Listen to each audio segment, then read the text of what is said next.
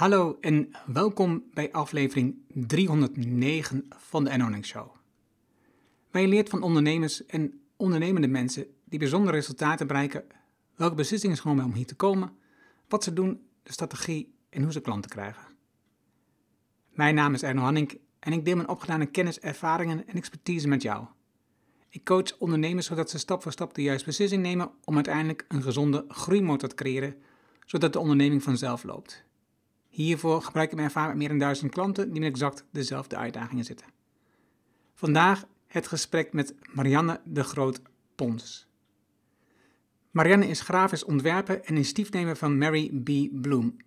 100% biologisch afbreekbare mondkapjes met bloemenzaadjes erin om de wereld weer in bloei te zetten en de bijen te verblijden.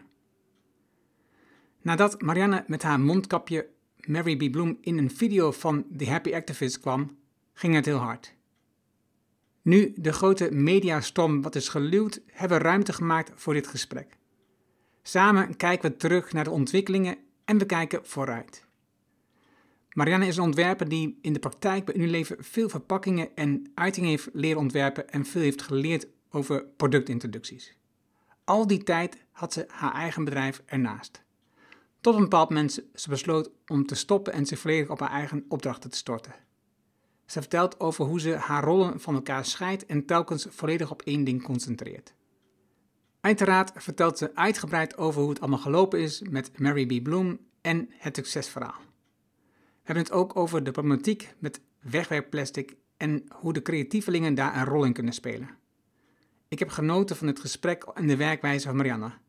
Ik ben benieuwd hoe jij jouw creativiteit inzet voor een beter milieu, zodat we uiteindelijk niet verstikken onder plastic. Laten we beginnen. Welkom in de Erno Hamming Show. De podcast waarin je leert over de beslissingen om te groeien als ondernemer met je bedrijf.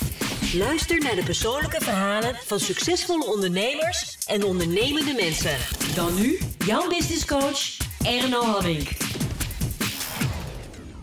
Vandaag heb ik het gesprek met Marianne de Groot Pons. En ze is van Pons Design. Ik moet zeggen, in eerste instantie kost me dat moeite om dat uh, te vinden toen ik uh, jou op het spoor kwam. in ieder geval, ik kwam jouw product op het spoor.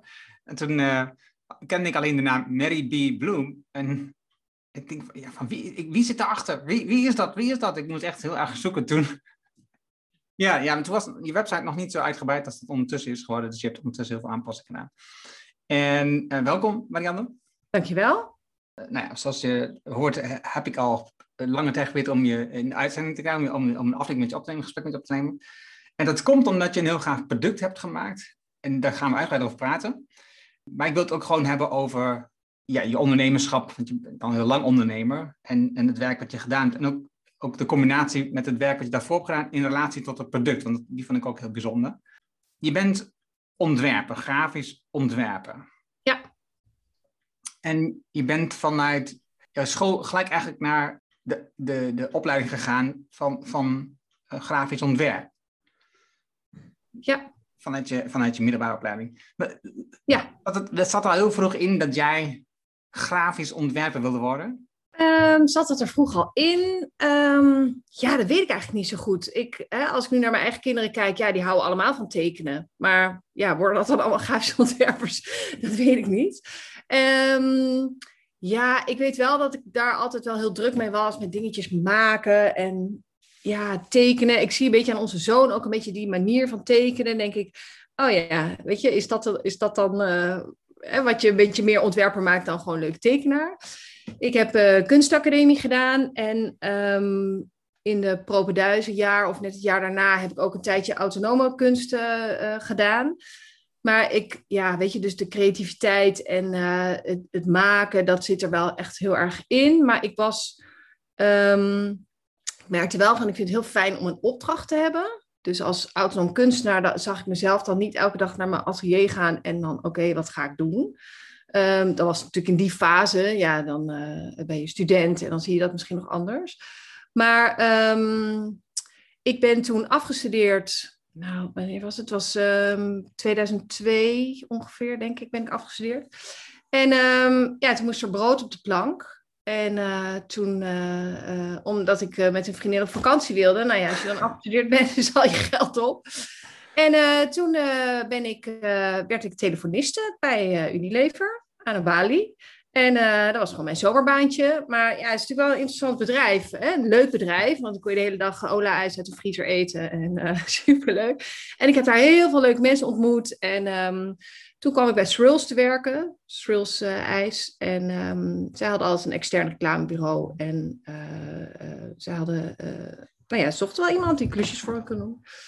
Zo ben ik er eigenlijk een beetje ingerold. Dus ja, de, een beetje teruggekomen op de vraag van zat het er altijd al in? Um, om ontwerper te worden.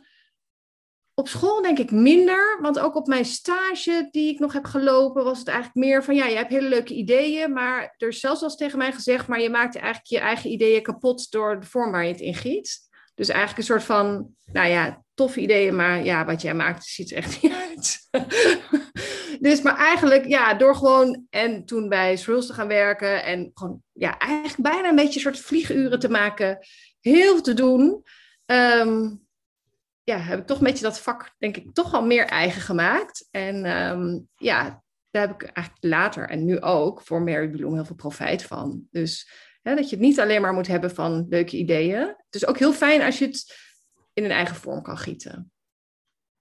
En bij Thrills, Thrills was een product van Unilever? Thrills ijs bedoel je? Ja. Ja, ja, ja. ja. Dat hoort onder Ola. Dat zijn die winkeltjes op de stations waar je je eigen aanstellen. Ja. En dat, en dat is dan, je werd eigenlijk intern, kon je solliciteren of zo? Was die functie beschikbaar? Of vroegen ze je gewoon van, oh, kun je bij ons komen? Nou, dat was wel heel grappig, want uh, ik werkte gewoon aan de balie, hè? dus ik was gewoon telefoniste. En um, uh, vervolgens, en er was een vriendin van mij, die werkte daar ook, en die uh, was journalist. En, die, hè, en destijds had je nog zo'n, ja, wij noemen dat een beetje ziekenfondsbaantje. Dus was het gewoon, ja, ik werk een beetje voor mezelf, en dan heb je, ja, ik weet niet precies hoe dat in elkaar zat, maar dan kreeg je een zorgverzekering of zo, toch? Dat je dan ergens bij via je werk of zo. Nou ja, het is al heel lang geleden dat ik überhaupt voor een baas werk, dus ik weet helemaal niet hoe dat nu gaat. Maar, um, en wij hoorden bij de interne dienst. En uh, het was zo dat bij die, uh, er gingen heel vaak dingen in de processen mis. Dus dan belde er iemand naar de receptie en die, of naar de postkamer, die zei van, oh, kun je voor mij twee paperclips naar boven brengen? nou ja, dat was natuurlijk een beetje, hè? dus we dachten van laten we een mooi boekje maken waarin duidelijk wordt van, oh, als jij achterin op paperclip zoekt, dan weet je waar je die zelf moet halen. Dus een beetje, nou ja, optimaliseren. En wij hebben toen dat boekje gemaakt. En daar hebben we heel groot achterin gezet van, nou, wij zijn en telefonisten, maar hè, de een schrijft en de ander doet vorm. En um, dan kwamen één voor één die marketeers naar beneden lopen. Ik zei, oh, ik heb een klusje. Ik heb een klusje. Zo. Nou, dat was helemaal leuk, want ik werkte daar niet fulltime. Dus ik had al wel, wel tijd over. Ik had nog een ander jobje erbij. En um, toen uh, hadden we, um, uh, nou ja, had ik een beetje verschillende klussen. En zo ook kwam, uh, die zat dan op de begaande grond ook. Dus die zag ik altijd door het raam.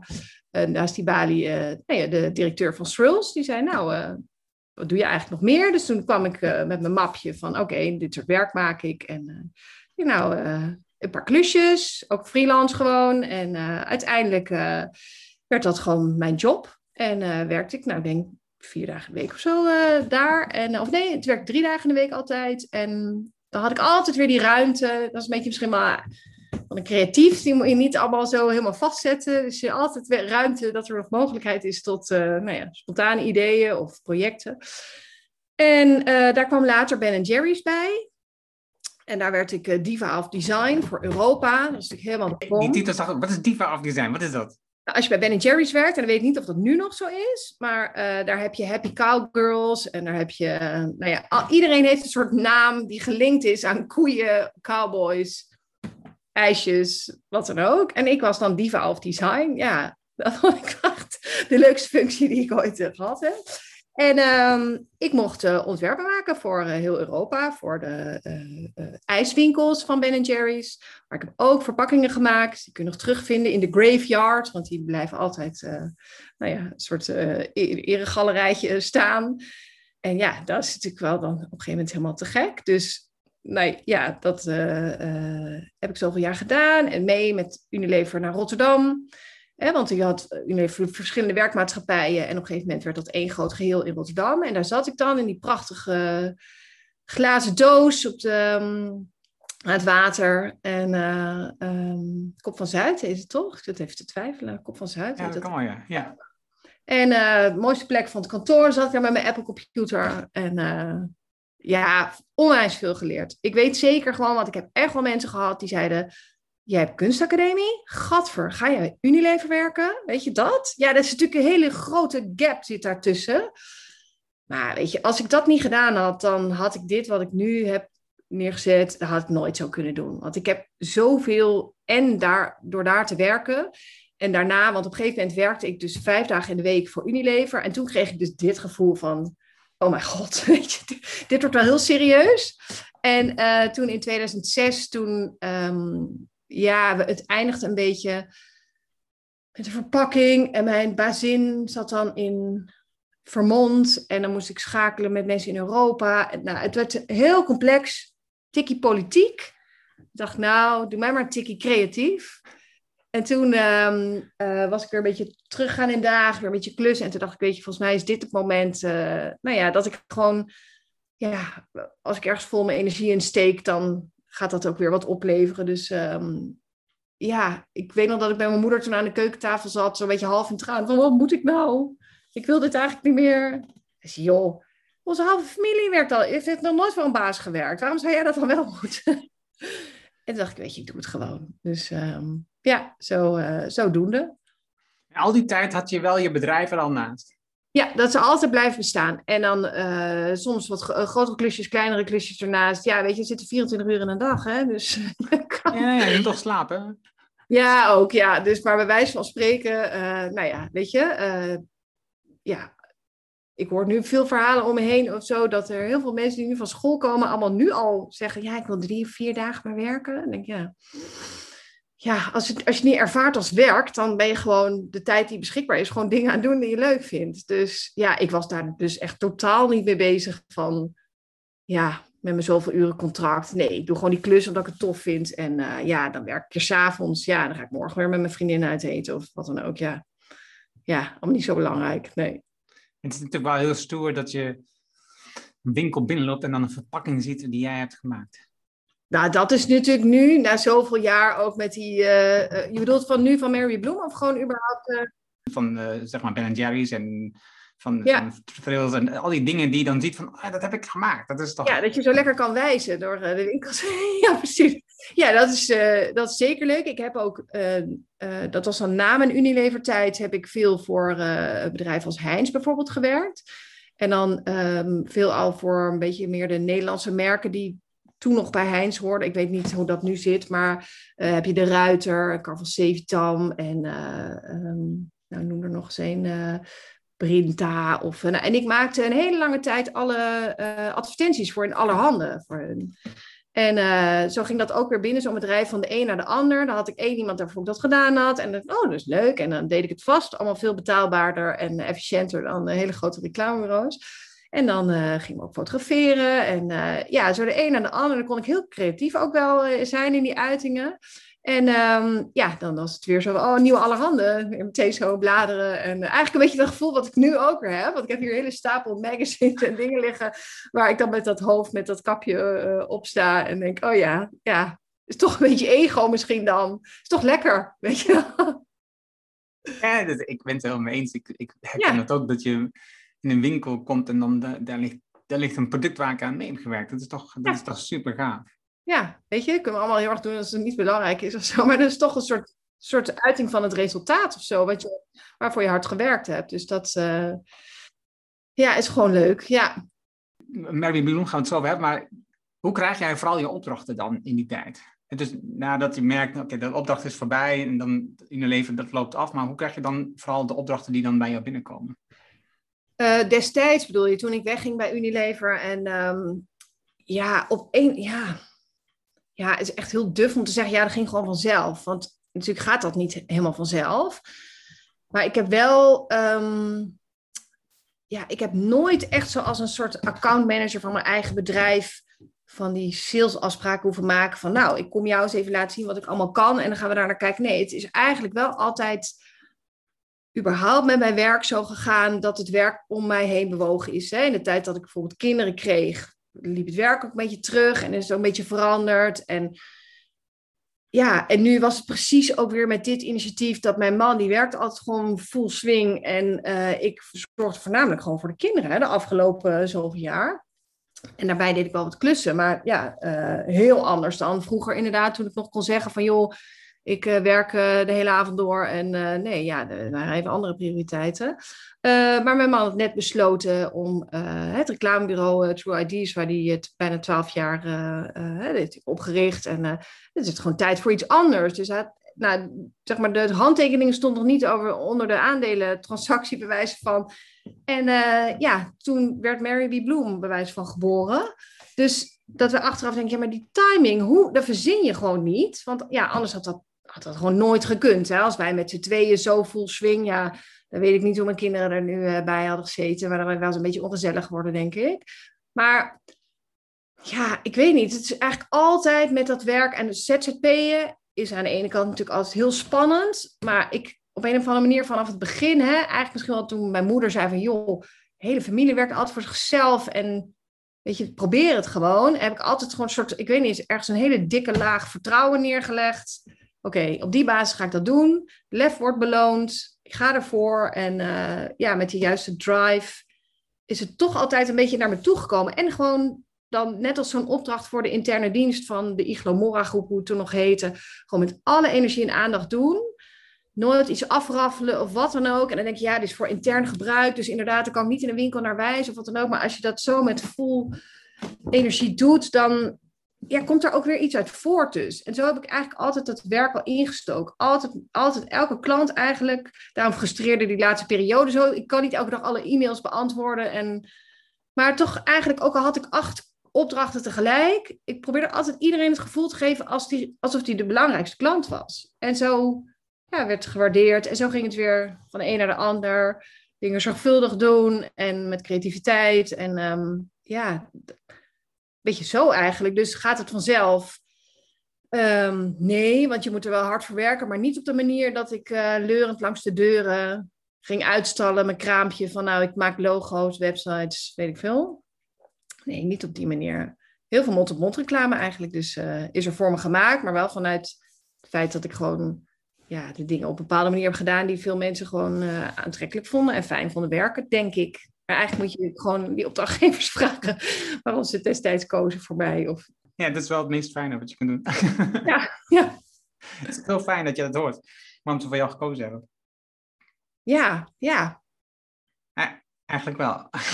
ja, ik zat nog eens vragen. Dan gaan we naar. Um, even komen vast wel terug op, op dingen en keuzes in het verleden, maar dan even de sprong maken naar, um, naar vorig jaar. Naar corona breekt uit. Ja. Wat deed dat met jouw bedrijf toen de lockdown werd aangekondigd? Ja, dat is eigenlijk een goede vraag. Ik zit even te denken. Volgens mij was het zo, die, met die eerste lockdown, dat we natuurlijk allemaal thuis kwamen te zitten. Hè? Dus van de een op de andere dag uh, ook drie kindjes uh, thuis. En um, waarvan er één uh, nou ja, gewoon les moest krijgen ook. Volgens mij hadden we, wij hadden meteen thuis een soort van nou ja, ik wil niet zeggen militaire operatie, want wij deden ook nog een uh, verbouwing van de keuken. Dus eigenlijk op de dag van de, de keuken was er volledig uitgesloopt. Was een diepgapend gat. En toen kwam Mark Rutte. Zei, we gaan in lockdown.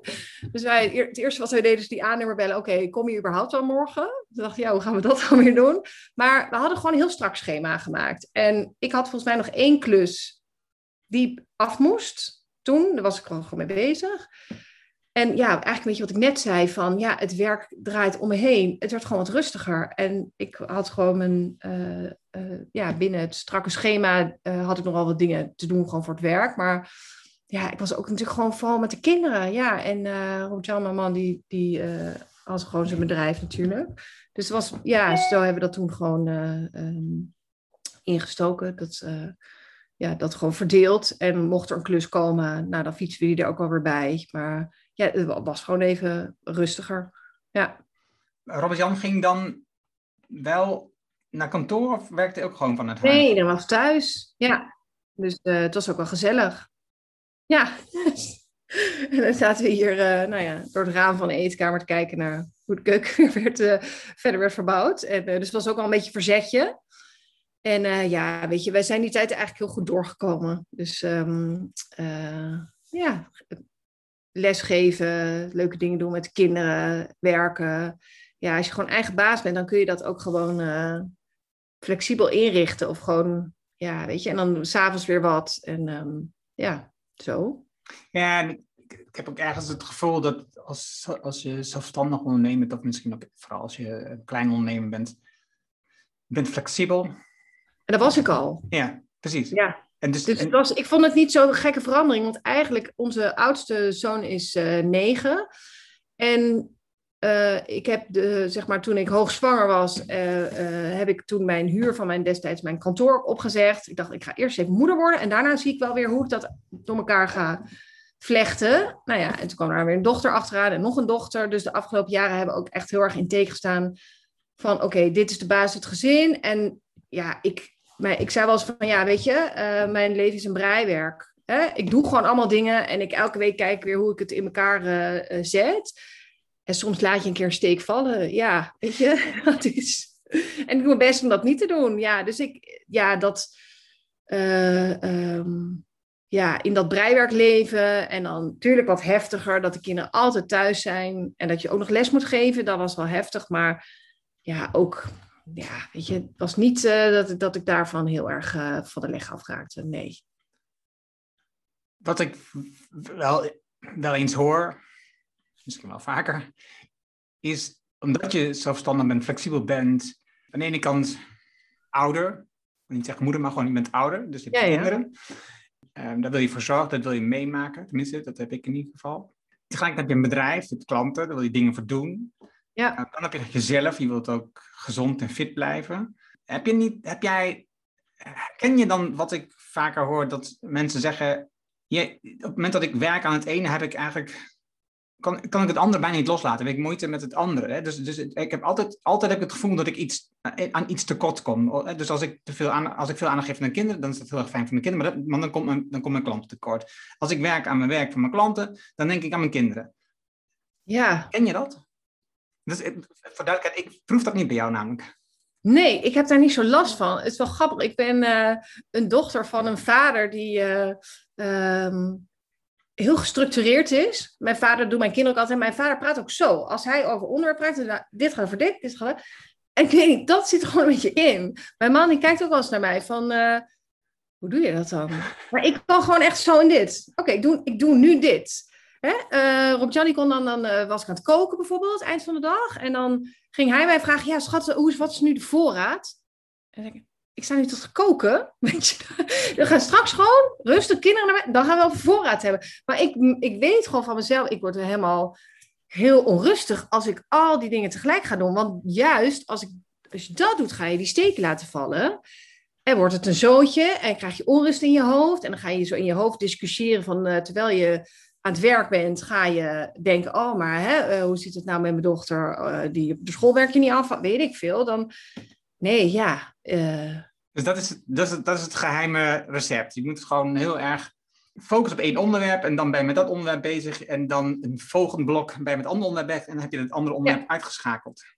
Ja, ja. Eigenlijk ook een beetje van, ja, daar heb ik toch met mezelf afgesproken dat ik nu dit en dan doe dat. Ja, want anders wordt het zo'n zootje. Ja, ja, ik weet niet. Ik denk een beetje dat dat bijna inderdaad, wat ik zeg, zo genetisch ingesteld uit zo'n vader komt die dan zo.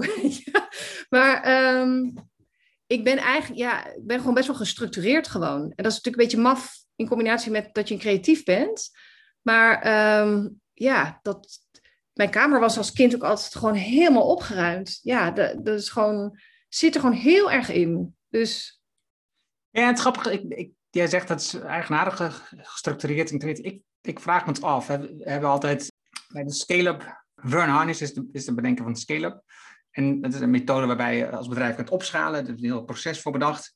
Zij zeggen ook, weet je, structuur zorgt juist voor vrijheid. dus ja. doordat je structuur creëert in je werk en dus dingen goed afblokt, krijg je juist meer vrijheid om de dingen te doen die je echt wilt doen. Ja. ja. Dat, en dat klinkt tegenstrijdig, maar dat is het dus niet. Nee, nee. Ik heb die basis ook nodig. Ja, je kan het ook wel. Um, volgens mij noem je het ook wel studieontwijkend gedrag. Hè? Dat is zo'n term van, oh nee, maar ik moet eerst mijn kamer opruimen en pas dan kan ik mijn boek open doen. Maar daar zit dus wel heel veel in. Weet je, ik weet dat uh, bijvoorbeeld, um, ik maak bijvoorbeeld ook altijd de bedden op. Alsof uh, ons halve huis een hotel is. Maar ik vind gewoon ook van, oké, dit was de nacht. En dan maken we die bedden op. En dan ook weer, stap je ook weer in een bed alsof het gewoon helemaal nieuw is opgemaakt. Een soort van echt afsluiten en weer, ja, weet je. Als ik dan uh, een paar dagen weg ben met vriendinnen of zo. Ja, echt niet dat Robert-Jan dan... En maar ik zie mijn, mijn dochters nemen die taak. Dan waren mijn zoon trouwens ook. Die hebben dat ook een beetje van, ja, gewoon mijn bed op. Ik weet niet, het is een soort van... Ja, in je hoofd rust creëren inderdaad. Want anders heb je geen basis ja, ik kan het zelfs al bijna, volgens mij is het ook een beetje boeddhistisch of zo, hè? dat als jij in een boeddhistische kloos komt, dat je eerst maar eens even moet gaan, die vloeren moet gaan soppen. En ik weet niet precies hoe dat uh, werkt, maar volgens mij zit er wel iets in van die reinheid organiseren om ja, in je hoofd te kunnen floreren met creativiteit of zo. Ja, dat... Um... Mooi. Ja. ja. Maar gezegd, reinheid creëren om in je hoofd te kunnen floreren. Ja. Ik kan bijna op een tegel, hè? dat heb ik nog nooit eerder gebruikt. Maar als je er zo naar vraagt, denk ik, ja, dan dat zit er wel echt heel erg uh, in. Van uh, ja, een beetje gestructureerd en opgeruimd. En ja, anders wordt het zo blurry allemaal. Ik kan niet tegen. Oké, okay. ik ben wel benieuwd, en daar komen we zo op, maar ik ben wel benieuwd hoe je dat hebt gedaan in die afgelopen paar maanden. Um, Overigens linkt, denk ik, dat hele Mary B. Bloom en dat idee linkt ook weer daaraan. Hè? Want ik, op mijn eigen ponsontwerp website staat uh, van hè, laten we de wereld een beetje mooier maken. En visuele communicatie helpt daarbij.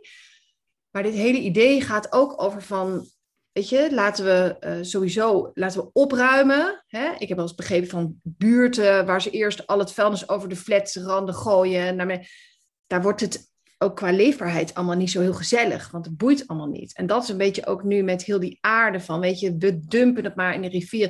Terwijl als het, weet je, als je tuin in bloei staat, als je uh, bladeren weer aan die boom komt, weet je, dat geeft gewoon een ander gevoel dan, ja, dat je uh, ja, naar een stenen terras zit te kijken of zo. Weet je, dat is allemaal, allemaal van die onbewuste prikkels, denk ik, die positief werken op gewoon je welbevinden. En van het welbevinden kun je weer vrolijk zijn en dat het gezellig is en dat je tot nieuwe dingen komt.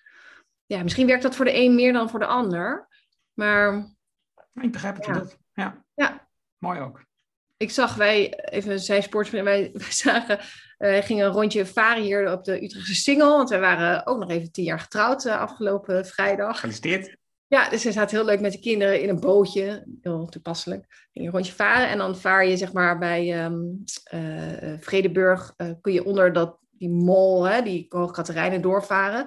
En dan is, wordt het heel donker. En alleen boven je heb je glas. En dan staan al die mensen daar te zwaaien. Dat is dan heel leuk. Maar daaronder is het dus heel donker. En dan is een, is een, dus heb je dus een soort, zag ik gewoon iemand werken. En ik zat gewoon echt in een soort hele donkere raam met aan de voorkant alleen maar ramen, die dan wel op dat watertje keek, maar alles is daar heel donker. Dus dan, en allemaal van die schermen en, en dan denk ik, wat doe jij voor werk? Weet je wel, wat doe jij hier? En welke basis zet zijn medewerker in zo'n donker hol hier? Dat ik denk, ja, heel apart. Maar ja, het zijn al van die dingen die ik dan de hele dag zie of zo. En afvraag van, hm? Maar nee, nou misschien heb ik daar zelf gewoon heel veel last van dat ik dat soort dingen heel belangrijk vind. Maar misschien is het een beetje autistisch, ik weet het eigenlijk niet. Nou. Dat, weet ik niet. Ik denk dat het gewoon het oog hebben voor het mooie. Ja, een soort van als basis voor ook als de tafel gezellig dekken als je gaat eten. Smaakt het even lekkerder? Heb je een leuker gesprek? Weet ik niet. Ja. Dan uh, komt uh, mondkapjesplicht. Nee, over de hele wereld. Ja. In een deel van de wereld was het al heel normaal, maar uh, hier niet. En iedereen heeft ook problemen en commentaar. Maar goed, die plicht die komt en iedereen doet het uiteindelijk dan. En um, ik loop zelf rondjes regelmatig uh, door de omgeving. En ja, wat natuurlijk op dat moment opvalt, is dat er steeds meer mondkapjes in de berm, ja. op straat, uh, waar dan ja. ook, overal liggen. Ja. Naast de blikjes en de, en de plastic flesjes liggen nu ook overal mondkapjes. Ja. Wat, um, wat deed dat met jou? Nou, ik vond al um, het was, ja, dat was natuurlijk afgelopen zomer. Toen was er dat ook. Nee, even kijken. afgelopen zomer was er nog geen mondkapjesplicht. Hè? Ik zit, weet eigenlijk niet meer precies wanneer die inging. Maar. Ja, na de zomer, want de zomer was natuurlijk nog weer, uh, werd, het weer, werd het weer vrij. Ja, en daarna, daarna werd het weer ernstiger. Ja, ik uh, kan me nog herinneren dat wij uh, afgelopen zomer op het strand liepen in Zeeland. En dat wij nou ja, over de duin kwamen en we gingen naar rechts. En ik zag al zoveel dingen daar weer liggen. Tuurlijk, je ziet de hele dag zie je zooi. Maar op dat strand, dat ik denk, dat je zo'n meel met zo'n zak chips uh, ziet vliegen. En uh, we liepen heen. En dat ik bij mezelf dacht, oh ja, ja, kan niks, want ik heb, niks, ik heb geen tas bij me om het in te doen. Ik heb geen plastic tas bij me om het in te doen. En um, dus wij helemaal zo, hè, weer nog een stukje, oh, we nog een stukje verder die palen. En, uh, en toen, nou ja, toen gingen we weer teruglopen. En toen dacht ik op dat moment van, zit ik nou eigenlijk hier tegen mezelf zeggen, ik heb geen tasje bij me om het in te doen. Ik heb toch gewoon handen, weet je. Dus wij, kom, alles wat we tegenkomen, raven nu op. Nou, Robert en ik kwamen echt met twee volle handen van een stuk van zoveel honderden meters, zeg maar, terug bij die duin. Toen dacht ik, oh, het, is, het was echt weer even zo in de praktijk ondervinden hoe erg het gewoon is. Hoeveel vuil er is. En toen ja, daarna kwam natuurlijk die coronacrisis daar uh, met die kapjes nog een keer overheen. Maar waar ik door getriggerd was, is uh, dat je in de media een heel klein beetje las over um, dat wegwerpplastic verboden werd. Sinds afgelopen juni, dus sinds een paar weken, werd gewoon verboden. En dat gaat dan in op rietjes en wattenstaafjes. En uh, dus je ziet in de winkels veel meer papieren dingen en bamboe en wat dan ook. En dacht ik, hè? Maar ook die kapjes, ja, dat heet dan polypropylene, nog wat. Maar dat is gewoon plastic, hè? Ik bedoel, ze kunnen heel ingewikkelde naam aangeven, maar dat is gewoon onafbreekbaar materiaal of afbreekbaar over 400, 500 jaar. Um, en dat was eigenlijk een beetje de combinatie dat ik dacht van, hé, hey, is en vervuiling, misschien is het straks al verboden, dus ligt er een kans voor biologisch afbreekbaar materiaal. Um, en weet je zo van ja, weet je, volgens mij moeten we weer iets, moet er iets positiefs komen of zo. En uh, ja, zodoende. Dus in eerste instantie eigenlijk echt naar dat biologisch afbreekbare materiaal. En daarna uh, dacht ik, nou, hey, hoe leuk zou het zijn als we deze crisis aangrijpen om hè, in plaats van al die producten die er op de markt zijn, die afbreuk doen aan de natuur, die de natuur laten stikken, letterlijk um, dat we iets doen, dat we de aarde er iets mee geven. Dus een soort van 2.0 gedachte over een product of een verpakking of een, nou ja, zo. Hoe, hoe um, je schrijft er wat op je website over, maar hoe, hoe strookt dat met jouw geschiedenis bij Unilever en andere verpakkingsmateriaal die je ontworpen hebt? Ja, nou ja, er is wel eens, uh, hè, ik heb daar, volgens mij staat op mijn website iets van, nou weet je, tuurlijk heb ik ook, ben natuurlijk niet heilig hè, en ben nog niet heilig, want uh, weet je, ik, ik doe ook, en dat is niet omdat ik er bewust voor kies, maar ja, er zijn nou eenmaal dingen die je uh, doet die niet goed voor het milieu zijn. Ja, er kan bijna geen consument omheen die in een westerse, moderne samenleving leeft, hè, met, je hebt toch sommige producten nodig die niet goed verpakt zijn, of nou ja... Je doet ook je spullen in een vuilniszak. Of, uh... Maar ik heb natuurlijk zelf ook wel uh, ontwerpen gemaakt. Het zou best kunnen dat er één flesje met een ponsontwerp erop ergens in een riviertje drijft. Dat kan, ja. Nou ja, dat kan ik heel dramatisch doen. Ik denk dat het wel meevalt. Maar ik heb wel het idee dat ik een tijd terug, um, waar het bureau uh, True IDs van Robert Jan, ik denk bijna twee jaar geleden, een soort switch heeft gemaakt en echt zelf heeft nagedacht van we gaan eigenlijk die creativiteit alleen nog maar inzetten voor de betere wereld. Hè? Hè, waar reclamebureaus traditioneel gezien hun creativiteit inzetten voor meer, meer, meer, hebben zij echt die switch gemaakt. Wij gaan voor beter, beter, beter. En eigenlijk dacht ik, is wel een beetje de gedachte van, ja, eigenlijk kan ik, hè, een beetje de vraag van, kan ik dat dan ook? Hè? Uh, zouden we dat niet allemaal moeten doen? Ja, eigenlijk een beetje beetje dat van, oké, dat op dat strand, uh, die uh, uh, wet van er mag geen wegwerpplastic meer zijn. kan ik mijn creativiteit ook inzetten voor de betere wereld in plaats van etiketten maken voor verpakkingen waarvan ik denk, is het eigenlijk wel nodig? Beetje die optelsom. dat is denk ik waar het, waardoor het zo gekomen is gewoon. Je, ik neem aan dat je nu nog volop in Mary B. Bloom zit. Ja, maar ik ben ook gewoon een, een, catalogus voor iemand aan het maken. Oké. Ja. Heb je nu, zeker na, na, na dit wonderlijke moment, van die wonderlijke maanden, heb je het idee dat je um, ander soort klanten gaat krijgen, aantrekken, werven? Nou, ik denk, uh, ik heb gewoon een aantal vaste mensen waarvoor ik werk, al jaren. En waarvan ik ook denk van ja, jullie doen ook leuk werk. En uh, daar heb ik gewoon een leuke verstandhouding mee. En, uh, um, maar ik heb, dat zie jij niet hier buiten beeld, maar hier liggen allemaal prototypes van nieuwe dingen. Dus ik heb wel gewoon helemaal die smaak te pakken van als je, als je gewoon goed om je heen kijkt, dan zie je gewoon heel veel dingen waarvan ik denk, die kunnen we een leuk alternatief gebruiken. En nou heb ik dat Mary B. Bloom initiatief, merk, dat heb ik nu neergezet. Nou, onder die vlag gaan we gewoon lekker door. En uh, ja, ik vind dat hele, hè, we zitten nu weer met een nieuw product helemaal in, die, in dat uitvogelstadium van zoeken, zoeken, zoeken. Mensen spreken en kun jij dit en kunnen we dat. En ja, dat vind ik, eh, vind ik heel leuk om te doen. Ja, kijken of het lukt. Ja, dat. Uh, dus krijg ik andere klanten. Um, nou ja, als grafisch ontwerper weet ik dat niet, weet je. Uh, ja, dat kan ook, weet je. Want ik vind uh, natuurlijk een hele drukke tijd. En dan denk ik, oh, ik moet die, uh, die, die catalogusklus, die lichter. En die ga ik ook doen. En dan ben ik weer bezig. En dan denk ik, oh, dat vind ik eigenlijk heerlijk werk gewoon. Hartstikke leuk. Dus ja, het een hoeft het ander niet uit te sluiten. Maar ik ben wel bezig met... Ja, ik werk al, um, nou, dus vanaf mijn achttiende. Dus dat is bijna 25 jaar.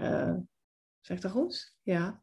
Ja, als grafisch ontwerper en voor heel diverse klanten en dingen altijd. En uh, ja, dit is gewoon een hele leuke draai nu weer aan uh, het grafisch ontwerperschap eigenlijk. En ja, iemand zei, jij bent eigenlijk productontwerper. Ik zei, ja, dat weet ik niet. Ik, ik doe gewoon dingen, weet je. Bezig niet echt een naam te hebben, maar uh, ja, ik vind dat echt heel leuk om te doen. Ja. En ook nodig dus, hè, denk ik. Ik verbaas me wel, omdat ik, dat ik zelf een beetje ervoor uitga dat dergelijke ideeën allemaal uit uh, Wageningen of de TU of de politiek of grote bedrijven komen. Nee, ik ben wel een beetje meer gaan denken dat de, de uh, ideeën voor de betere wereld vanuit de creatieven komen. Dat is mooi. Denk ik. Maar wat voor niet dan ook. En creatief zijn betekent niet dat je goed kan. Hè, dat wordt soms gezien van ook oh, ben zo creatief, kan heel mooi knippen en plakken. Volgens mij de creativiteit gaat over even anders denken gewoon. Ja, en mensen die dat uh, een beetje zich eigen hebben gemaakt of die daarmee zijn geboren, die, nou ja, die kunnen wel een verschil maken, denk ik. Ik zou ze in ieder geval willen oproepen om dat te doen. Ja, ja. ja eens. Neem ons eens mee met het moment dat je het idee krijgt voor Mary B. Bloom. Wat, wat gebeurt er dan? Wat is, hoe, hoe verloopt dat proces? Nou, dan ga je s'avonds slapen en dan word je volgende ochtend wakker en dan heb je gewoon een idee. Dit was het. ja, ik kan het wel heel groot en ingewikkeld maken dat ik hier uren met allemaal geeltjes op de wanden eh, aan de slag ben gegaan, maar ik werd gewoon wakker. En volgens mij is dat dan gewoon inderdaad weer die strandwandeling en dat opgeruimde karakter, creativiteit, die, die, uh, die, uh, het verbod op wegwerpplastic, uh, ergens als kennis genomen dat er iets bestaat als groeipapier waar je dingen mee kan doen. En dan zeg je, hey Rojan, goedemorgen, is dit leuk? Ja, ja, is wel leuk. Nou, maar de volgende ochtend, ik weet niet, ja, met goede ideeën dan, ik heb wel eens vaak goede ideeën gehad en dan denk je er vervolgens niet meer aan en dan is zo'n one minute uh, hoe noemen ze dat? Um, proefballonnetje van een idee of zo. Maar dit bleef gewoon bij. En elk kapje wat ik op straat zag liggen, dan, dan dacht ik er ook überhaupt natuurlijk weer aan. En ja, toen dacht ik, weet je, ik ga maar eens gewoon beginnen. Ik ga eens een beetje schetsen, een beetje klooien noem ik dat dan maar. En uh, ja, gewoon echt stap voor stap. Dus iemand bellen, toen ik een beetje verder was met dat prototype, kun jij me helpen? En helpen me hoe dan? zou je dit voor mij kunnen maken? Want hè, uh, ik begon bijvoorbeeld bij een boekbinder, waar ik heel veel dingen in het verleden mee had gemaakt. Van nou, hè, die, er zit ook handwerk in. Of heb, heb jij misschien een machine die iets kan vouwen? Of uh, nou ja, zo een beetje van de een naar de ander gewoon. Hè? Gewoon ja, echt zo'n beetje bezig met uh, dit is mijn idee. Kunnen we dit samen verder brengen? En ja, dat, dat liep toen een beetje dood. Er lag er even op de plank en dan... Ja, maar het bleef er zo bij, weet je wel, van al die vervuiling. En, uh, en toen op een gegeven moment was het, toen, nou ja, we hadden de kerst al gehad. En uh, toen had ik volgens mij wel tegen die tijd echt wel uh, een prototype. Dus hoe ik wilde dat het eruit ging zien en samengesteld was. En toen um, was het in januari dat we aan het wandelen waren. En er was net weer iets op televisie geweest over die plastic mondkapjes en toen dacht ik, uh, en inderdaad over die uh, vervuiling. En we waren aan het wandelen met de kinderen. En in één keer, ik weet niet, het was een soort van uh, kortsluiting in mijn hoofd. Ik zei, we gaan er gewoon voor. We gaan het gewoon doen. Pot verdikken we. En Rosanne keek me echt zo aan van, jim, zo heb ik jou echt nog nooit gezien. Echt zo, ja, echt, ik weet nog precies in welke bocht we even zo stil stonden. Ik zei, nou, kom op, weet je. Dus toen heb ik eigenlijk gewoon die week daarop gewoon al die materialen in grotere oplagen verzameld. We hebben één zaterdag met de kinderen al die touwtjes geknoopt en dingetjes. Dat vonden ze natuurlijk heel leuk. Om dan zo, ook mama met de mondkapjes. Maar goed, verder eh, geen kinderarbeid. Dus uh, was gewoon grappig, weet je wel. Dat we gewoon dat met z'n allen gingen doen. Eigenlijk een beetje in lijn van, nou, hè, we maken ook wel eens verse pasta en ravioli. Nou, nu knopen we touwtjes. Gewoon leuk met z'n allen wat doen. En um, nou ja, in die weken daarop, toen kwam natuurlijk die avondklok ook nou ja, natuurlijk kon allemaal niet naar uh, feestjes uit eten of wat dan ook. Dus wij gingen, het gewoon doen. En dan waren we heel trots dat we 100 kapjes op een avond. Zeiden, nou, als er nou morgenochtend één van ons nog een uurtje doet, en misschien wel 200 kapjes per etmaal, weet je. En zo, uh, zo geschieden. Ja, dus, en ik kon natuurlijk gewoon als graafsontwerper zelf um, uh, ook al die dingen, hè, want inderdaad, je wordt wakker met het idee, maar dan moet dat beestje ook weer een naam hebben. Dus ik had bijvoorbeeld in het begin, uh, dacht ik, uh, zal ik het uh, merkje So Be It noemen? En dan met B met dubbel E, So Be It. Zo van, ja, weet je, het is natuurlijk verschrikkelijk dat we die kapjes moeten dragen. Maar ja, het is niet anders, het moet, hè, So Be It. Maar dan kwam ik een beetje met die URL in de knoop, want er was al een IT-bedrijf die ze So Be It, So Be IT of zo. En ik weet niet, op een gegeven moment weet ik ook nog dat ik op de bank plofte en zei, Mary B. Bloom. Mary B. Bloom hey, wat vind je daarvan? ik heb natuurlijk één, één consument ook aan mijn zijde. En die zei ook, nou, ja, die was altijd eerlijk van, nou, en oh, leuk. Nou, dit, uh, ja, oh, dat bekt wel eens meteen zo lekker internationaal. Ja, dat uh, naam is fantastisch. Ja, maar dat komt allemaal zo uit die mouw of zo. Ja, weet je, dat is ook allemaal niet met geeltjes de hele middag op afgestudeerd. Ja, zo, uh, ja, ik weet niet, dat is al zo van zo'n creatief beroep ook. En ik heb ook wel eens gezegd van... Uh, uh, ik heb ook wel tijdens het luier verschonen vaak concepten bedacht. Of snap je? Dus dat, dat kan de hele dag gewoon... Kan dat gewoon door blijven gaan. Hè? Terwijl je iets anders doet, dan sta je te stofzuigen. En ondertussen, dan ja, laat die molen draaien. En dan komt, klopt er iets op. Nou, dan kom ik logo maken. En dan ja, dat, ik, dat is natuurlijk wel fijn met zo'n heel project. Dat ik, ik hoef niemand te brieven. Hè, van, oh, ik voel er dit bij. En dat iemand anders dat moet ons. Nee, dat komt gewoon rechtstreeks uit mezelf. En ik kan om elf uur s'avonds nog bedenken. Oh, ik ga toch even dat plaatje op die website veranderen. Of ja, weet je, dat. Uh, die lijn is natuurlijk korter, korter wordt hij niet. Dus dat is echt, uh, ja, ja, het zegt gewoon. Van je hoofd naar je hand, korter wordt hij niet. Ja, ja dus. Uh, zo, uh, uh, zo geschieden. Dus ik kon heel snel alles uh, opzetten, schakelen en um, ook die fase daarna. En hoe lang duurde het voordat het naar buiten toe, zeg maar, in de verkoop echt tractie kreeg? dat vind ik altijd zo'n mooi woord, tractie. Sorry, versnelling, weet ik veel. Ja, um, even denken, want ik heb het dus in januari, eind, eind januari denk ik, geïntroduceerd. En toen uh, was, was de website soort van klaar. Hè? Nou ja, een websiteje, heel schattig, met een uh, bestelformuliertje. En dan, uh, oké, wil je kapjes, dan, dan stuur ik je een tikkie. Dat principe. En ehm, eh, toen heb ik gewoon aan een klein kringetje om me heen, vrienden, familie, beetje ex-collega's misschien, waarvan ik dacht, oh, die vindt het ook wel grappig. Gewoon, oh, kijk eens, ik heb iets bedacht. En nou ja, gingen mensen een beetje zo bestellen. En ik zit te denken van, weet je, ook van mensen die dat dan weer doorstuurden. Op een gegeven moment krijg je dan een beetje bestellingen ook van mensen die je helemaal niet kent. Hè? Dus dan denk je in de eerste fase nog van, uh, um, ja, dat is gewoon mensen vinden dat gewoon leuk en die kennen mij, dus tuurlijk, weet je wel, die uh, gaan iets bestellen. Zou ik ook doen als iemand een leuk idee heeft, dan tuurlijk, dat doe ik dan uit, meer uit aardigheid voor de persoon dan misschien dat je dat voor het product hebt, weet ik ook niet. Maar um, toen kwam de Happy Activist op een uh, ochtend, geloof ik, belde of mailde van, oh, heb je wat beeldmateriaal? Want, uh, en um, er was al een dochter van vrienden van ons, die hadden, ze hadden ook besteld. En die dochter die uh, had een unbox video gemaakt. Daarvoor had ik nog nooit van een unbox video gehoord.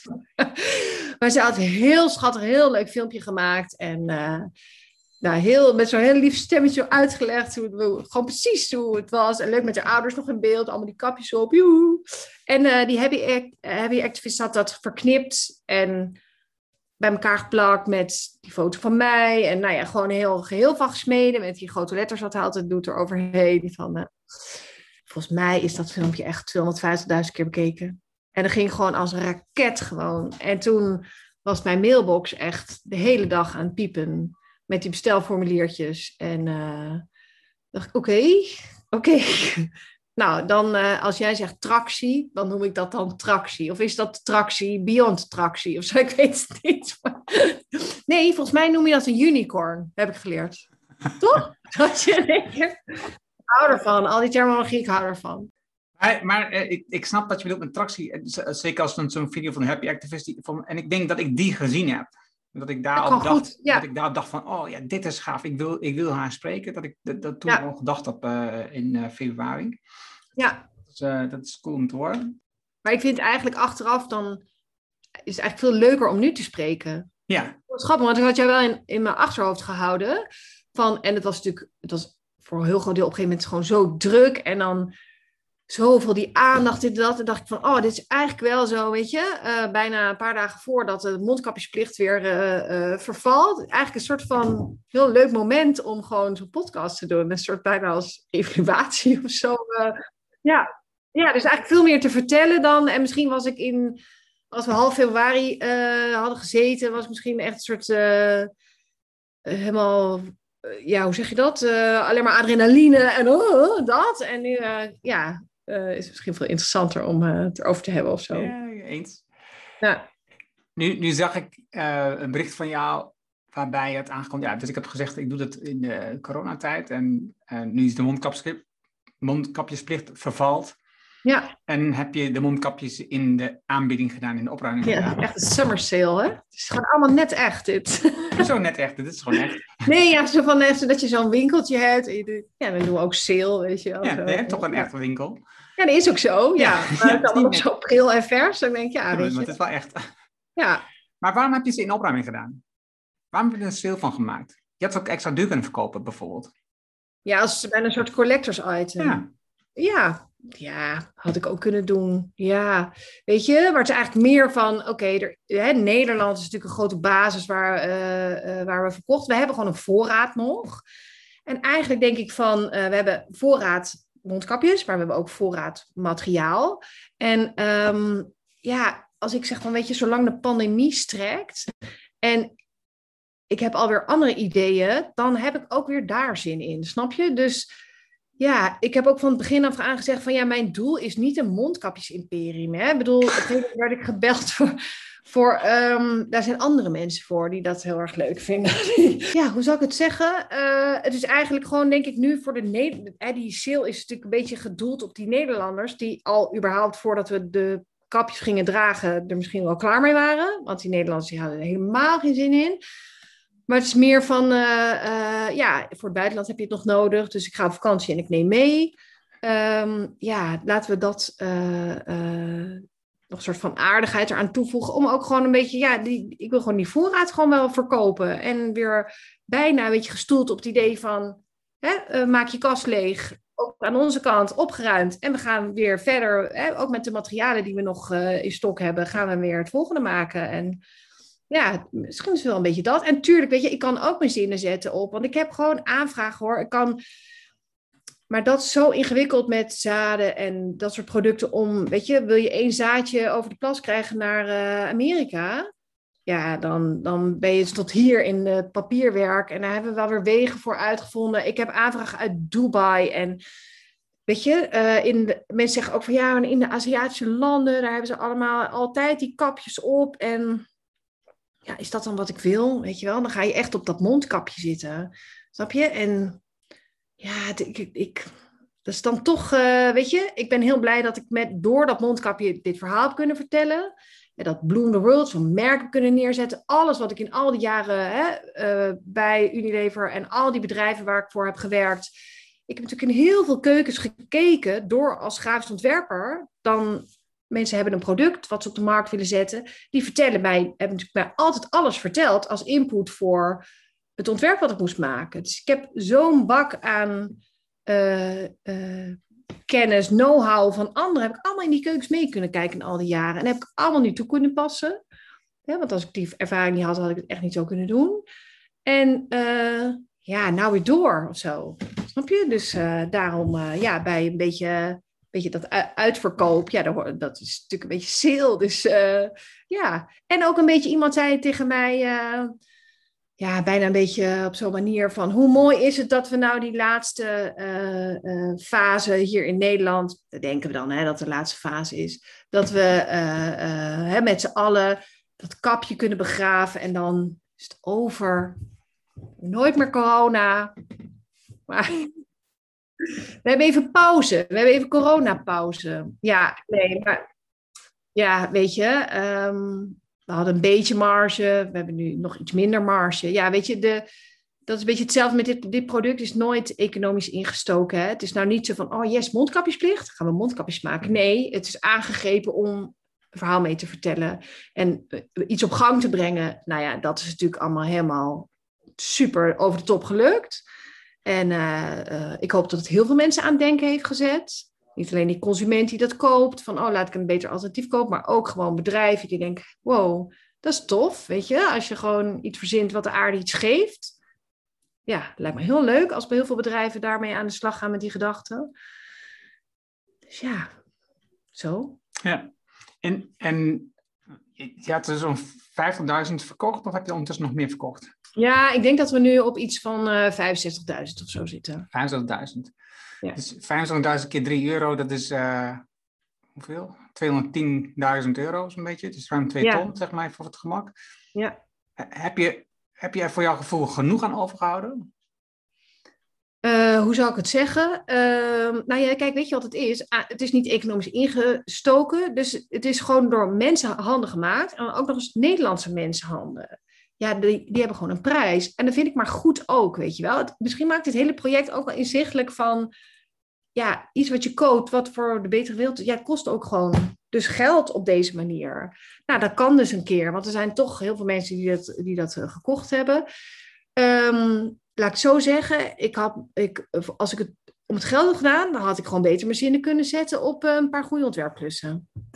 Zo zeggen. Hè? Dus nee, ja, uh, uh, prima iets aan verdiend, maar niet, nee, je moet niet denken dat, hè, want de, de, de inkoop is gewoon heel hoog geweest. Dus ja. ja. En, want dat, dat werk uitbesteden, dat werk maken, heb je dat nog aan speciale bedrijven of heb je dat gewoon aan allerlei mensen uitbesteed?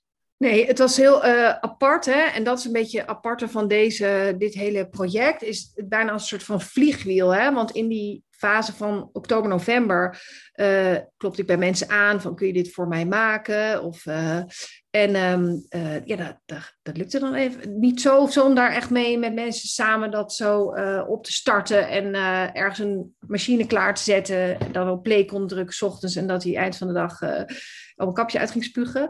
En ik had van een uh, ex-zwager een nummer gekregen van iemand die een bedrijf heeft. En dat bedrijf maakt eigenlijk de hele dag allemaal mailings, gekke doosjes. En die hebben een heel netwerk van thuiswerkers. En dat is hun daily business. En die zitten heel toevallig tien minuten van ons huis vandaan hier in Utrecht. Maar ik had dat nummer. Ik denk, joh, weet je, dat heb ik echt niet nodig. Dat is leuk, maar ik had het dan toch maar opgeslagen. En ehm, dus de dag na de Happy Activist hadden we initieel een soort uh, uh, poeltje van horeca-mensen waren we bezig aan het optuigen. Want ja, die waren allemaal thuis. En dacht ik, nou, die hebben, hè, die, uh, hebben handen vrij. Schoonzus zou komen. We zouden eventjes die opschaling gaan doen. Maar ik had ook wel in mijn gedachten van, wow, als het zo hard gaat, en is dat dan alleen vandaag, maar morgen ook, dan gaat straks misschien weer ook weer de horeca open. En dan zeggen al die horeca jongens, hey, bedankt, fijn. En dan zit ik daar. Heb ik nog steeds een volle mailbox met bestelling en dan, hoe dan? Dus uh, dacht, nou, laat ik toch maar uh, dat nummer bellen. En meteen de volgende ochtend zat ik aan tafel en uh, het was heel grappig, want ik ging gewoon uitleggen, zo maak ik het. En zij zeiden, superleuk, gaan we doen. En, hè? Dat is ook apart, weet je wel, dat je dan in een andere fase die jou eigenlijk dwingt vervolgens naar de keukentafel van nou, we doen het gewoon zelf. Uh, dat dat eigenlijk dus al heel oké okay, uh, was. En dan op het moment dat het echt nodig was, dan heb je toch zo'n escape of zo. Want ja, het was al heel meteen duidelijk van, dan gaan wij niet meer met z'n tweeën tijdens de avondklok hier aan de keukentafel redden. Weet je, ik bedoel, dat is gekke werk. En je maakt, want je maakt in eerste instantie maak je 200 in een etmaal, zeg maar. Ja. Zoiets. Ja. En hoeveel bestellingen komen er dan binnen? Ja, kan ik winnen? Ik had, uh, ja, ik weet die da zoveel dagen niet meer, maar ik had op een gegeven moment, ja, dat was echt ook een luxe probleem, moest ik nog 400 tikkies naar mensen sturen.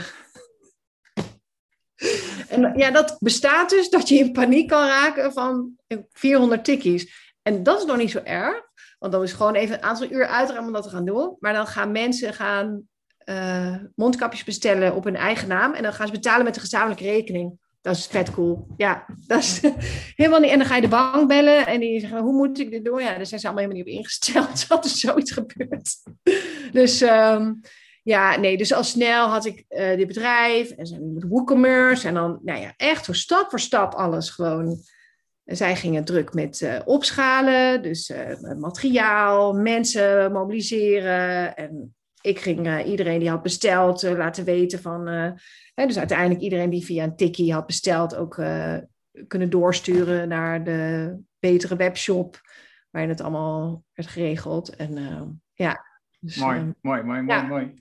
Ja. en ik zat nog even op Twitter naar je naam te zoeken en dan, dan zie je echt een gigantische aantal tweets over uh, internationale uitingen in de media. Uh, ja, ik heb, zit dus zelf niet op Twitter. Oh ja, ik wil. En het, kijken. Uh, ja. Dus, internationaal, alle Nederlandse dingen, al, grote bladen, grote tv's, maar ook gewoon kleine bladen. Ik zag een foto van de website van, van Blad uit Utrecht.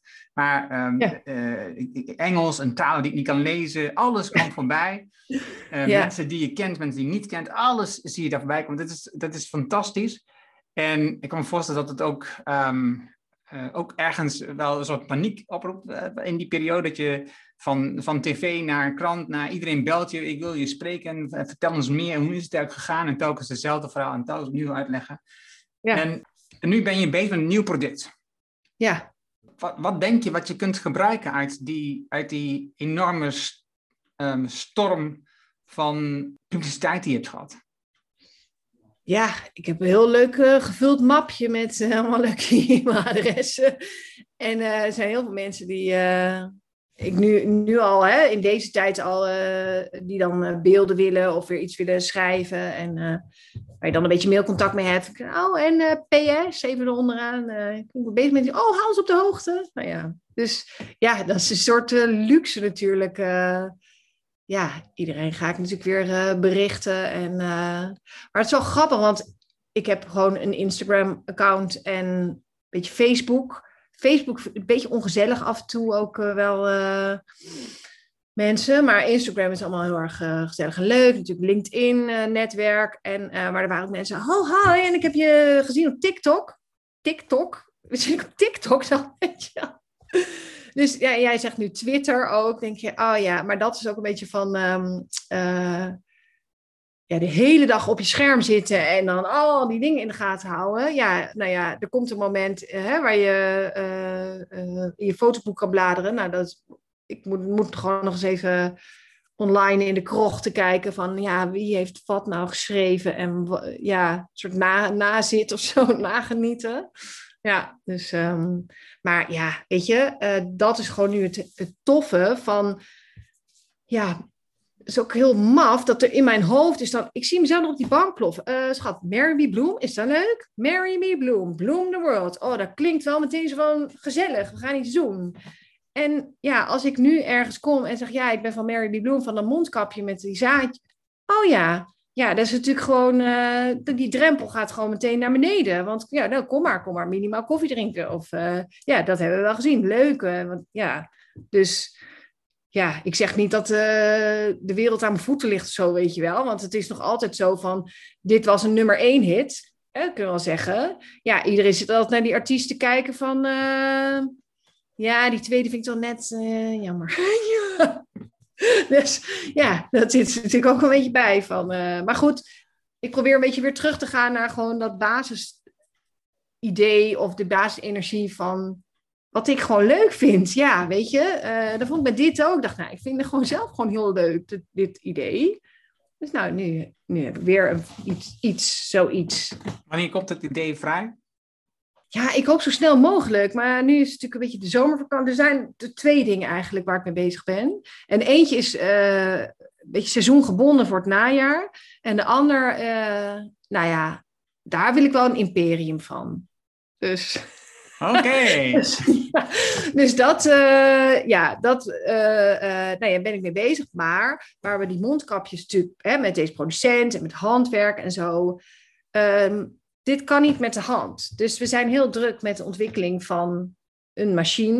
En dan kan ik meteen machinebewijs uh, van een investering gaan doen van heel veel duizenden euro's. Maar dat wil ik eigenlijk niet, want ik vind gewoon dat zo dat hele stap voor stap, dat vind ik zo fijn. Want dan hou je zo dat overzicht en dan kun je ook bijsturen op het juiste moment. En dus, nou ja, we zijn eigenlijk een beetje op zoek naar die, uh, naar die keukentafeloplossing, keukentafel plus eigenlijk. En uh, niet meteen een hele fabriekshal vol. Uh, dus daar zijn we heel druk mee en ik spreek veel mensen. En uh, ja. ja. Ik ben blij dat ik je op tijd heb uh, gesproken in ieder geval. Want als je een Imperium, dan kan ik natuurlijk nog met een bot. En dan moet ik minimaal iets van de AD Oh, jawel hoor, jawel hoor. ik, ik, vind, ik vind het bijzonder gaaf. Ik heb er ook over geschreven eerder. Dat, en jij noemt het de creatieve. En, en ik, ik zie het ook als ondernemers vooral. Dat is ondernemers ja, ja, ja. met creativiteit die dus de wereld veranderen. Het komt niet van die grote producenten, die, die, die, die kopen ideeën op. Hè? Dus die, die, die, die hebben niet diezelfde creativiteit, maar die kopen gewoon ideeën op. Die nemen een bedrijf over. Dus als jouw imperium, imperium groot genoeg is, dan komt uh, Unilever langs en die koopt dat op van jou. Ja, ja. Daarmee, daarmee verandert de wereld. Hè? Ik zag nu dat ze dus een verpakking hadden van ja papier voor, voor, voor ja. ja. Dat hebben ze niet zelf bedacht, dat komt, dat, dat komt ergens anders, dus dat is ja. wat ik verwacht, dat komt ergens anders vandaan. En zo, zo, zie ik jouw idee ook. Hè. Dus, en, het, en het mooie aan jouw idee vind ik, als je, als je in de consumentenomgeving kijkt, dan is het altijd, maar wat je net ook opschreef, meer, meer, meer. Hè? Dat is wat je man ook zei, we willen eigenlijk beter, beter, beter. En het verschil is dus dat je kijkt naar, een, een mondkapje is eigenlijk dus een belasting voor de aarde, dus voor het milieu. Ja. En, ehm, en dus uiteindelijk is de impact is dus negatief op onze leefomgeving en daarmee ook op ons, wat jij al zei, op ons welzijn. Ja. Terwijl jouw product is, eh, dat je gebruikt het en daarna is het een plus voor de aarde, ja. een soort milieu. Ja. Het, is, het is niet alleen maar dat je denkt van, oké, ik wil iets bijdragen aan diplomatiek van wegwerpplastic, maar je draagt ook gewoon niet alleen, je, je, je maakt het positief. Dus, je, dus het, het, verandert. Hè? Dus, in plaats, hè? dus in plaats van de diversiteit neemt af, de diversiteit van de natuur neemt door je mondkapje toe. Ja. Meer bijen krijgen we weer. Dus, en dat, dat vind ik zo ontzettend gaaf en bijzonder aan jouw idee en, en nu je denkwijze, blijkbaar. Ja. Uh, dus daarom vond ik het fantastisch om met je te kunnen praten, even met je over dit idee na te denken en nou, analyseer is misschien niet helemaal het goede, wat mij even, ook even door te lopen met jou. Ernaast zit. Ja, ja, het is gewoon gaaf om, je, om, om dat te horen, hoe dat gaat. En, um, en ook je gedachten van Bloom the World. Je, je snapt dat iemand het heeft bedacht die in concepten denkt. Die, die verder denkt dan één zaadje. Ja, maar je zou ook kunnen denken... Um het is ook een beetje tijd dat we die verantwoordelijkheid nemen. Hè? Dat we gewoon allemaal zo gaan denken dat we onderdeel zijn van die natuur. En dat nu, hè, dat maakt zo'n coronavirus natuurlijk ook wel duidelijk, die natuur gaat zich een beetje naar ons keren. Hè? Ik bedoel, de, ja, die natuur zit eigenlijk zo, want die stikt bijna en die, die gaat een beetje terugschoppen nu. Hè? Dus we krijgen er nu ook echt last van dat we zomaar hè, van de meest vervuilende fabrieken de, de afvoeren openzetten in de, in de rivieren en al dat, die vervuiling, die, dat is zo ja, een soort, ook wel echt tijd dat ehm, je een beroep doet op uh, iedereen. Hè? Iedereen doet wat, maar gewoon denk even twee keer na voordat je ook iets koopt hè? voor uh, met plastic of ja, het is zo makkelijk om dat te doen. Maar eigenlijk moet je denken, het is ook zo makkelijk om dat, om dat niet te doen. En ik, ja, weet je, uiteindelijk Ehm, ja, het is natuurlijk een heel groot probleem. En ehm, als iedereen wat doet, maar dan moeten we ook wel, we komen die, ik vind die stapjes vaak ook best wel klein. Ik koop wat voor me. Uh, er zit zoveel ook in van uh, dat ik dan moet denken van, kom aan nou, weet je wel. Dan, dan weet je dus, uh, plastic is verboden. Dan koop ik voor op datzelfde bootje waarmee we door de gracht gingen varen, voor onze kinderen drinkpakjes. Want ja, drinkpakjes is natuurlijk meteen feest. En um, terwijl het is natuurlijk beter voor de aarde als we een fles meenemen met glaasjes. Maar oké, hè? ik ben ook geen heilige, dus drinkpak. En dan zie ik al in het schap van, oh, wat goed, er zitten in plaats van doorzichtige rietjes, zitten er papieren rietjes op. Nou, hè? en ik dacht echt van, oh, is dat dan nu al, weet je wel? Dat ze de, hè, het is verboden, nou, dan gaat daar ook voor. Maar, en dan zitten die papieren rietjes verpakt in een plasticje dan word ik gewoon een beetje lijp. Dan denk ik, ja maar jongens, weet je? En dan denk ik, is het nou serieus dat ik nu degene ben die dat pakje moet bedenken waar dat rietje in papier al aan zit, verstopt in een schuifje? Snap je? Dus denk ik van, op, ja, er is nog zoveel werk te doen. Ja. Voor al die, eigenlijk ook misschien wel, hè, aan de ene kant inderdaad die ondernemers, die creatief denken, maar ook gewoon die ontwerpers. Hè? Gewoon mijn, mijn, mijn volk, zeg maar. Dat ik denk, ja, het zit hem in al die verpakkingen en al die, ja, uh, daar zit hem de vervuiling natuurlijk gewoon in. Want de verpakking, dat haal je eraf omdat je het product wil hebben. Dus ja.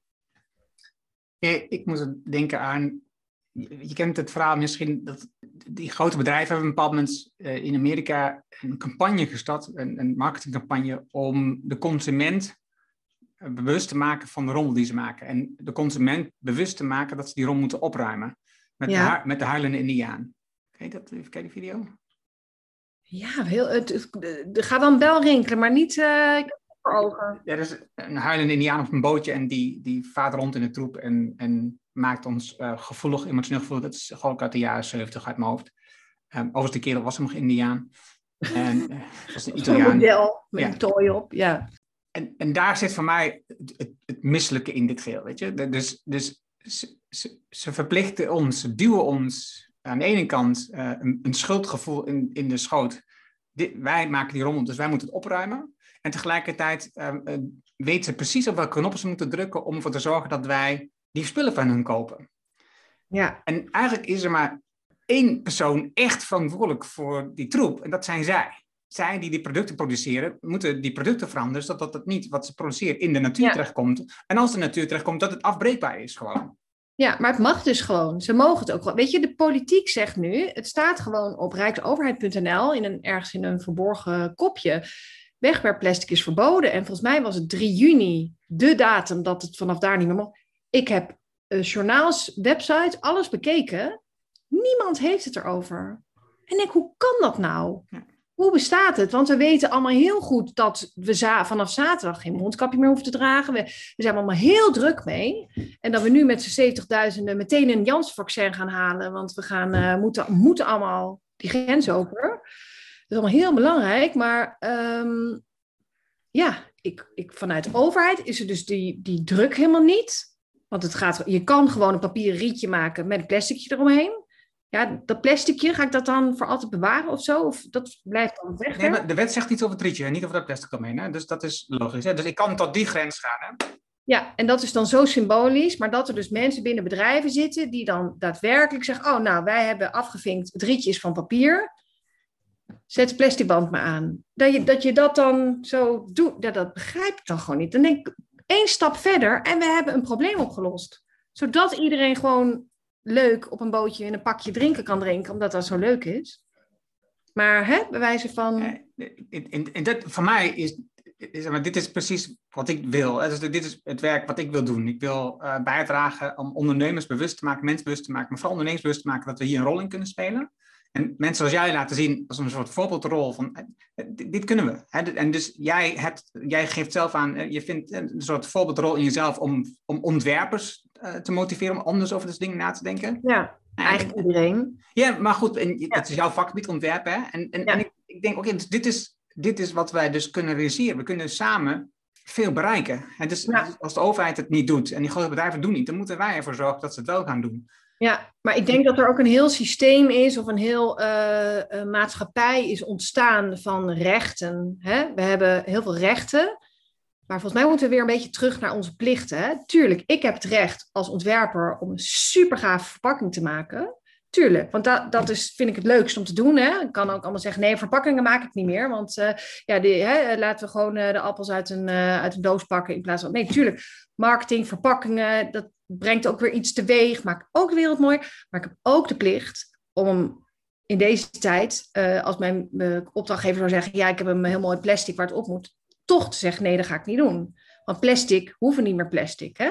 Dus dat is echt wel een beetje een soort van dat ik denk van inderdaad, uh, je kan binnen die lijntjes zeggen, ik heb dat papieren rietje, dus ik ben klaar. Nee, maar misschien heb je gewoon wel de plicht om twee stappen verder te denken. En uh, ofwel te denken van, we gaan uh, kleine glazen flesjes maken. Die gewoon gerecycled worden, of hè, schoongemaakt worden. En ja, dat ik denk, jongens, als we nou eens allemaal twee stappen vooruit zetten, in plaats van een half, halve tenen voren, weet je wel, dan ja, want een ander voorbeeld, jij heeft het over rietje. En een ander voorbeeld was, je hebt nu die plastic verpakking, moet je dan statiegeld hebben. Dus je hebt de plastic flesjes en je hebt de blikjes en dat moet allemaal op statiegeld. Maar dat heeft dan een bepaald formaat. Dus wat hebben nu die fabrikanten allemaal gedaan? Die zijn allemaal in een formaat kleiner gegaan naar de winkel. Want dan hoeft dat dus niet. Ja, dat, dat, dat wist ik nog niet eens. Dat vind ik echt zo erg. Maar dit is dus wat je zegt. We hebben dus, we hebben dus rechten. Dus er is een wet en dat moeten we aan ons houden. En dus we zoeken gewoon continu de grens op waar we de meeste kunnen blijven verdienen. En, eh, en maken ons eigenlijk geen zak uit dat we rotsen maken. Nee, ja, dat is, dat, ja, ik, uh, ik ben opgegroeid hè, door die vader zo. En uh, mijn moeder die was altijd van, ook met eten en zo, we gooien nooit iets weg. Nooit. En mijn moeder is een flinke roker altijd. En uh, die haalt zelfs een, en we, en we gooien ook niks weg in de natuur. Nooit, nooit, nooit. Vind ik ook. Zij had zelfs een soort heel smerig mini-asbakje in haar, in haar tas. En dat ging zo. Eh, en dat begon dan helemaal dicht wel. En dan ging ik, gadvertouwen. Maar het gaf wel aan van, weet je, nog geen peukje in de natuur. Het is gewoon no-go. En dat is al een uh, gedachte van, uh, ben ik gewoon mee opgegroeid. Dus die is al 35, 40 jaar oud.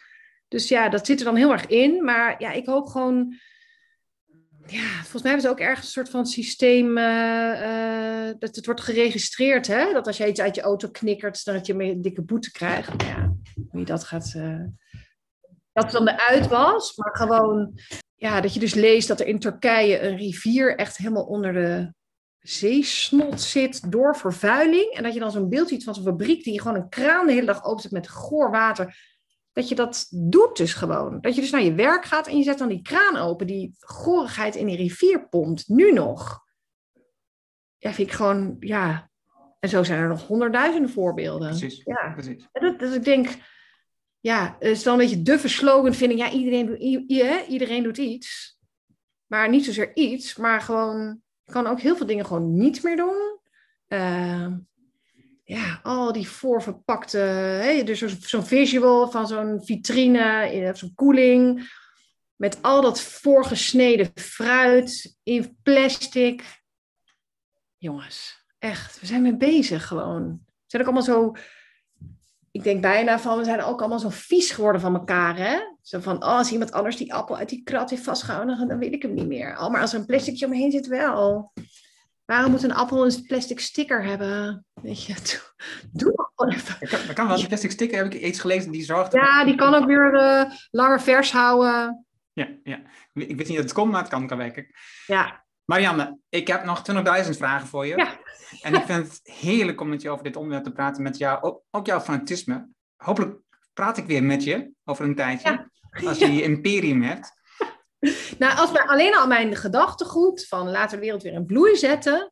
Dat is een soort eh, virtueel imperium misschien, weet je? Ja. ja. En tuurlijk maak producten om dat te, eh, te verspreiden en ja, dat onder de aandacht te brengen. Dus dat is gewoon ja, het leuke ook van dat je kan werken en dingen voor elkaar kan krijgen. En eh, weer mensen te ontmoeten en noem maar op. Dus, eh, en er moet ook brood op de plank. Dus eh, dat komt dan allemaal op een hele goede manier bij elkaar. Maar ehm, ja, als het gedachtegoed al, alleen al een imperium is, dan is het natuurlijk al fantastisch eigenlijk. Ja. Eens.